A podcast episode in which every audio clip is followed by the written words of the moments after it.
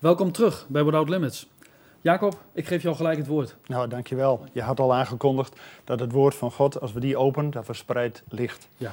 Zullen we dan ook, voordat we met studies over wie Jezus is, beginnen met een uh, tekst uit Gods woord, uit het evangelie van Johannes, Ja. Johannes 1, vers 1. Johannes 1, vers 1. Daar staat, in het begin was het woord en het woord was bij God en het woord was God. Ja, dus als we het over Jezus, de Zoon van God, willen hebben, heeft het alles te maken met dat God zichzelf openbaart door zijn woord en uiteindelijk dat dat vlees en bloed is geworden. Ja. Wat dan ook in dit verdere hoofdstuk staat, vers 14. En het woord is vlees geworden. Dus Jezus, het woord van God, waarin God zichzelf openbaart, is mens geworden. Maar Jezus wordt door Gods woord heen iedere keer de Zoon van God genoemd. Door deze studies willen we ook met name zicht krijgen op wie Jezus is, wie Hij voor ons is, wat Hij voor ons gedaan heeft en wat er voor ons ook als een toepassing als gelovige mag zijn. En dan eh, ja, dit eerste geweldige woord in het begin. Hè, dus voor alles was het woord van God er al. En het was bij God en het was God zelf. Dus God en zijn woord, Jezus Christus, wordt één genoemd. Hè. Zoals God is één. Ook de beleidenis van Israël, hoor Israël, de Heer is God, de Heer is één. Dus God vereenzelvigt zich met zijn woord en dat woord is vlees geworden. En dan zie je ook wanneer Jezus de Zoon van God wordt genoemd, dat hij dat zoonschap helemaal van de Vader krijgt. En we weten nu vanuit de hele DNA-technologie dat je de identiteit, de DNA-structuur, krijgt een zoon van zijn vader. Dus als Jezus wie Jezus is, dan kunnen we alleen maar kijken wie God is. En door Jezus krijgen we zicht op wie de vader is. Ja, want een, een vrouw heeft dat chromosoom XX Ja, en een man klopt. XY. Ja, dus die Maar ei, Jezus heeft eigenlijk het DNA van zijn vader. ja, dat ei, XI, krijgt hij van zijn hemelse vader. Ja. Klopt, helemaal. En ehm, ja, dan zien we ook dat ehm, door Gods woord, ook Johannes, hè, ehm, wat Jezus zelf bidt in het hoge priestelijk gebed. Dus echt een climaxgebed, dat hij bidt, dit is het eeuwige leven. Nou, dat verlangen wij toch allemaal, dat wij God kennen en Jezus Christus die Hij gezonden heeft. Dus dat wij door Jezus de Vader leren kennen. Nou, dat is het hoge priestelijk gebed. Dus Jezus biedt voor ons dat we eeuwig leven mogen krijgen doordat we God leren kennen. En God laat zich kennen, dat is het mooie, is dus niet een onbekende God of een verborgen God, maar een God die zich bekend maakt door zijn Zoon, door zijn woord. En eh, ja, daarom is het natuurlijk voor ons ook van belang dat we Gods woord ook daarop kennen. Maar Gods woord zegt, nou laten we zeggen 101 keer, dat Gods woord is krachtig en scheidt van één. Ook al die gedachten die we hebben over, nou, wie zal God zijn? Is dat een of andere geestelijke macht? Of wat dan ook, om persoon? Nee, God maakt zich heel bekend in zijn woord. En dan zegt God in het woord, daar wij dan ook een grote, hoge priester hebben, die de hemelen is doorgegaan, Jezus, de Zoon van God. Dus in Gods woord wordt Jezus uitdrukkelijk met de titel de Zoon van God geïdentificeerd. En dan in Gods woord is het ook, denk ik, goed om ook die tekst te lezen uit Colossensen 1. Colossensen is een eh, brief aan de gemeente te Colossense, te Colosse, waar Paulus en, eh, en Timotheus zeer positief over zijn. En dan bidden ze dat die gemeente nog meer de kennis van God mag hebben.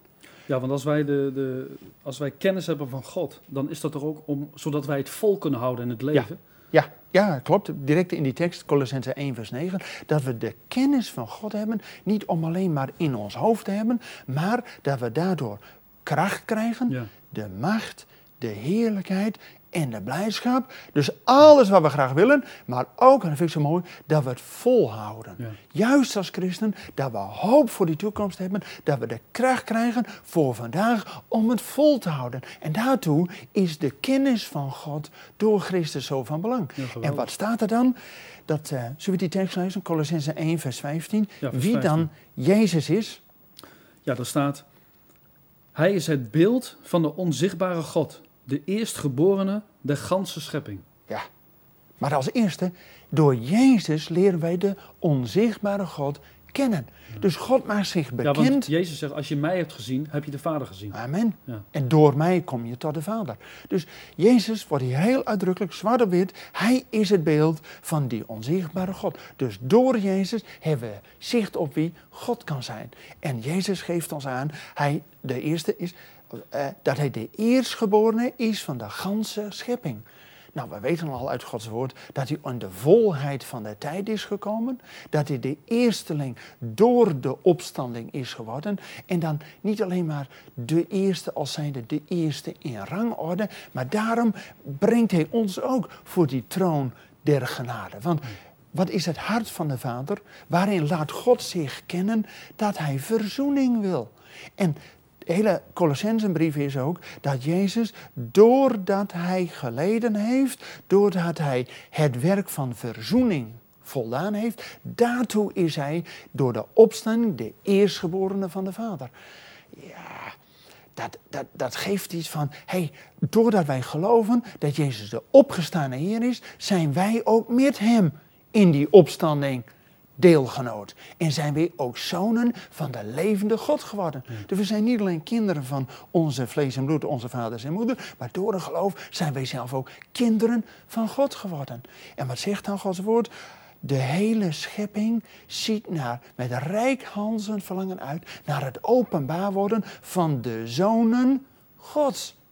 Dus doordat Jezus de eerstgeborene is, de zoon van God, want Gods woord zegt in Romeinen 8, door de opstanding verklaart Jezus met kracht de zoon van God te zijn. Dus die opstanding is zo het cruciale, hè, kruis, kruis en opstanding, dat Jezus door die opstanding de zoon van God is. Maar er is ook nog iets bijzonders hè, met die opstanding. Want Ja? eh, je zei net, hè, Jezus is de eerste eh, die, die opgestaan is. Ja. Maar er zijn meerdere mensen opgestaan. Ja. Alleen, Jezus stond op aan de andere kant. Ja, amen. De eerste drie uit het Oude Testament. Ook drie die Jezus uit de dood heeft opgewekt. Ja. Dochtertje van Ja. Iris, de jongeling van en Lazarus. Ja. Maar die alle zes, drie uit het Oude Testament, drie uit het Nieuwe Testament, zijn toch na verloop van tijd weer gestorven. Dus hun eeuwig leven was niet eeuwig, ze zijn tijdelijk teruggekeerd. Maar Jezus is de eersteling die door de dood de dood heeft overwonnen. En dus leeft tot in alle eeuwigheid. En kan hij ons ook vanuit Gods kant ja, tegemoet komen. Dus de Zoon van God kan ons ook het zoonschap van de Vader geven. Ja.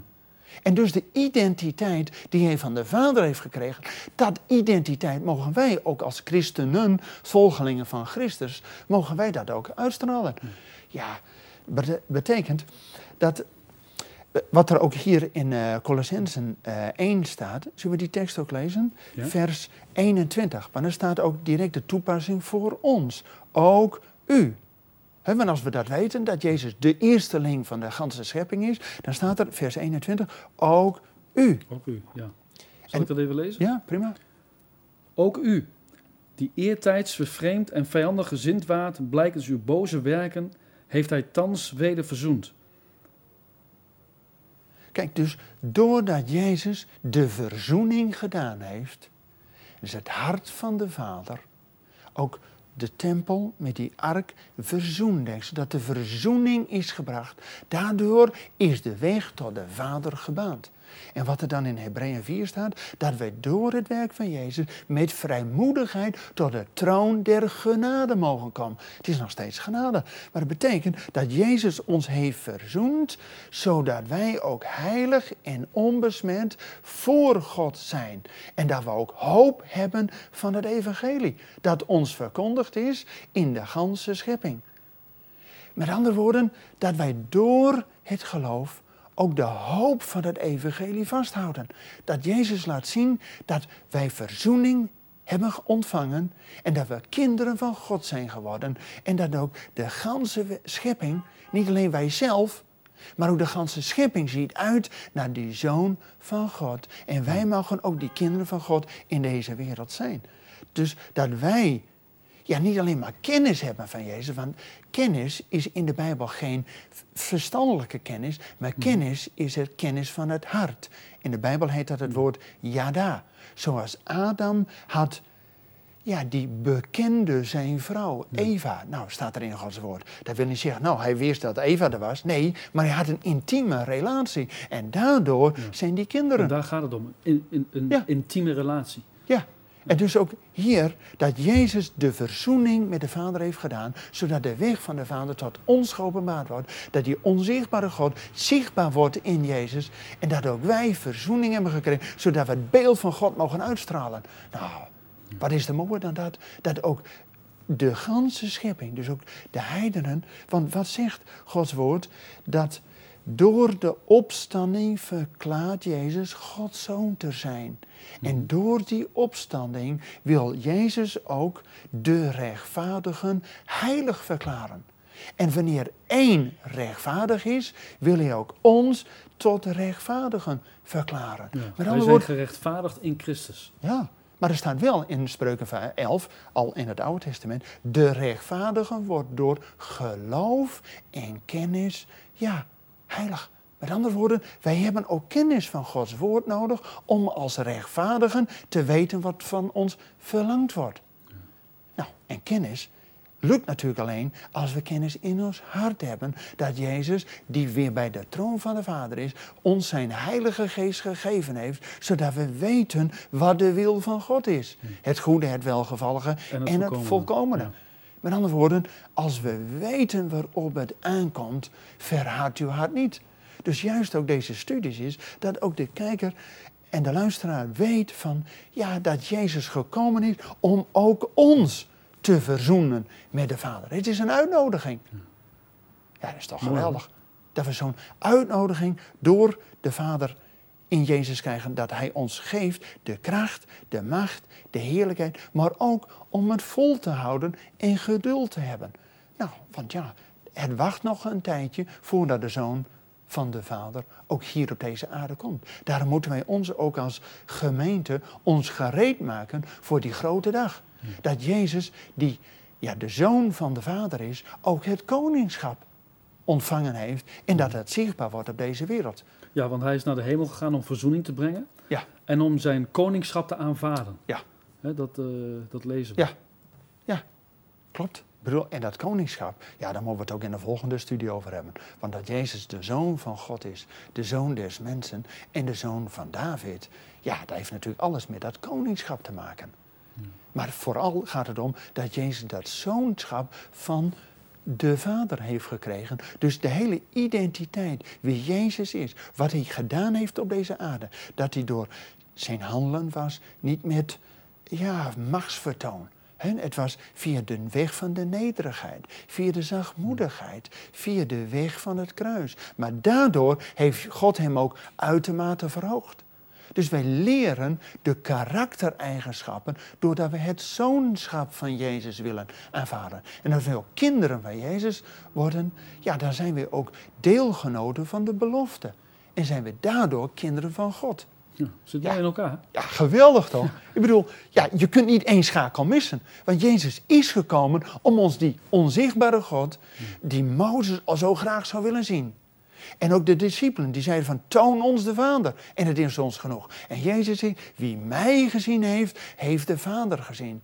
En daarom laat ook in die brief naar de gemeente van Colosse staat er, Jezus is het beeld van die onzichtbare God, de eerste geborene van de ganse schepping. En in hem zijn alle dingen geschapen. Logisch dat Jezus op het eind van de Bijbel openbaring zegt aan die Johannes, die geliefde discipel. Dat Jezus zegt, ik ben de alfa en omega. Hij stond al aan het begin van de schepping en ook bij de herschepping zal hij er zijn. Maar niet alleen het begin en het eind, maar hij is ook vandaag met ons. Hij die is, die was en die komt, de Almachtige. En dat kan Jezus natuurlijk alleen maar zeggen, omdat hij, ik en de Vader zijn één. Wie mij gezien heeft, heeft de Vader gezien. En daarom is dat Jezus naar de aarde kwam om de werken van de Vader te doen en dus de duivel te overwinnen. En hoe deed Jezus dat? Door de kennis en de kracht van Gods Ja, woord. want hij zei ook drie keer, hè, er staat geschreven. Er staat Drie geschreven, keer Je- refereerde hij aan het woord. Jezus deed het niet uit eigen kracht. Hij zei de kracht van het woord. Alleen Jezus is het woord. Ja. Dus Jezus komt helemaal mee als wij ook Gods woord aanhalen, proclameren, zodat zelfs de werken van de duisternis ontmaskerd worden. Jezus zegt ook, hè, niet alleen van brood zal de mens leven, maar van alle woord dat uit de mond Gods gaat. Nou, en wie is het leven? 4. Ja, klopt. Ja. En wie is het levende woord? Dat Jezus in ons hart komt Ja. door zijn woord en door zijn geest. Maar dat betekent dat we natuurlijk Gods woord moeten kouwen en herkauwen en mediteren. Want ook David zegt al in Psalm 27, ik wil niets anders dan te onderzoeken in uw tempel, in uw huis. Dat we, in het Engels staat zo mooi, to meditate upon your word. Dat we Gods woord ja, lezen, eh, horen, over mediteren. En dan wordt het een kracht Gods tot behoud voor een ieder die gelooft. Ja, en geloven doe je natuurlijk doordat we ook ja, onze wil ondergeschikt maken aan de wil van de Vader. Dan hebben wij vertrouwen, geloof in wie God voor ons wil zijn. En dat deed Jezus ook. Op het uur der waarheid in Gethsemane zei Jezus niet van, nou, dit wil ik niet. Hij zei, niet mijn wil, maar uw wil. Dus daarin kon hij ook de werken van God doen. En het woord God is krachtig en levend. En hij scheidt van één al die overleggingen. Maar hij is ook zo krachtig dat hij al die werken van de tegenstand overwint. Dus we moeten maar één ding doen als gelovigen. En de rechtvaardige zal uit geloof leven. Dat wij weten waarop het aankomt. Daarom biedt ook Paulus en Timotheus voor die gemeente van Colosse, waar ze zeer positief over zijn, dat ze de kennis van God mogen hebben. En kennis is, ja, de liefdesrelatie met God. Zodat we weten wie God is. Ja, dat zo deel van ons is, daarvan maar één ding doen. Beeld van die levende Heer zijn. Nou, dat is waar we voor geroepen zijn als Ja, gelovigen. Geweldig. Amen.